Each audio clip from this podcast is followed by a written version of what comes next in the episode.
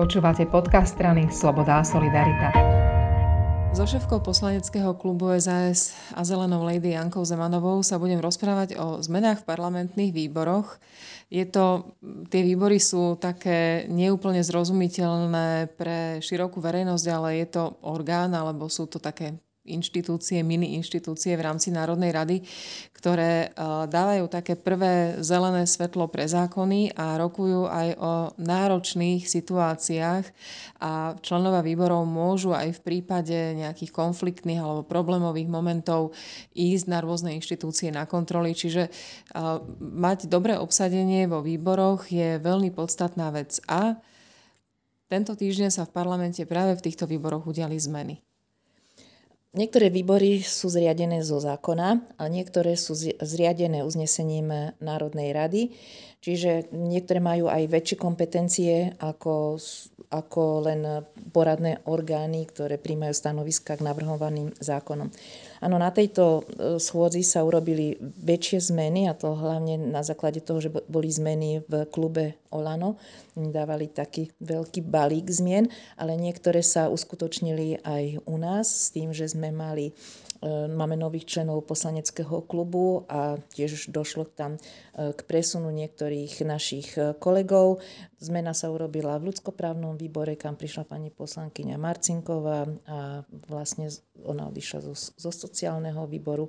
Potom ďalšia zmena je, že som sa stala členkou osobitného kontrolného výboru pre činnosť SIS No a také väčšie, možno, že najvä, najväčšia zmena, ktorá asi, asi je, e, sa týka výboru práve pre pôdohospodárstvo a životné prostredie, kde teda nám prišiel bývalý pán minister a štátny tajomník. Takže určite teraz tie debaty, ktoré tam budeme mať, budú pestré.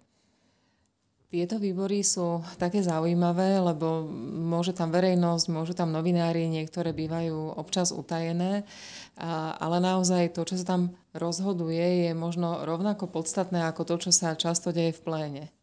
Veľmi zriedka sú neverejné.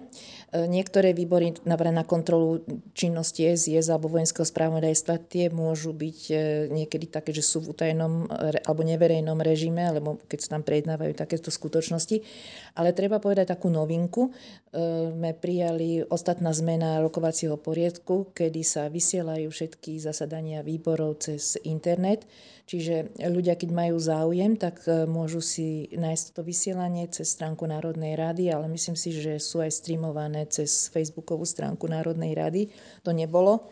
E, jedine naša Janka Ciganíková, predsednička výboru pre e, zdravotníctva, to v minulosti robila takým e, vlastne svojpomocným spôsobom, ale dnes to už máme v rokovacom poriadku a sú prístupné všetky výbory, takže pozývam vás, aby ste videli, aké debaty a akou formou sa tam vystupuje. Ešte jednu vec si treba všimnúť, že v podstate sú zložené tak, že samozrejme koalícia má vždy svoju väčšinu, aby vedela rokovať, ale je dobre si tiež aj všímať účasť a neúčasť niektorých e, poslancov.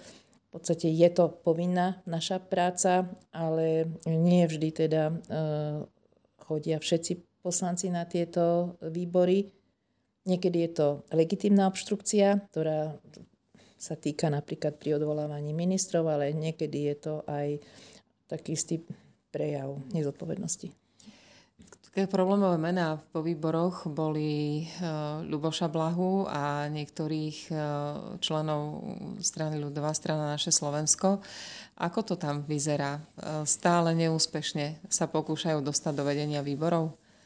V podstate princíp, keď sme kreovali výbory, bol taký, že každý poslanec má právo byť v nejakom výbore, ale nemôže byť vždy v takom, akom chce, lebo výbory majú nejaký obmedzený počet.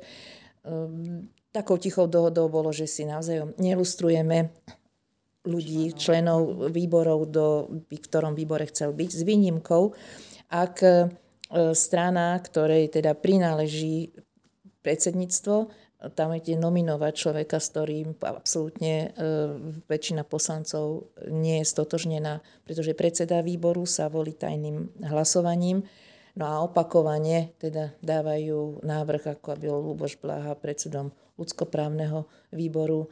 že je teda takúto oporu doteraz už na neviem koľko pokusov nezískal.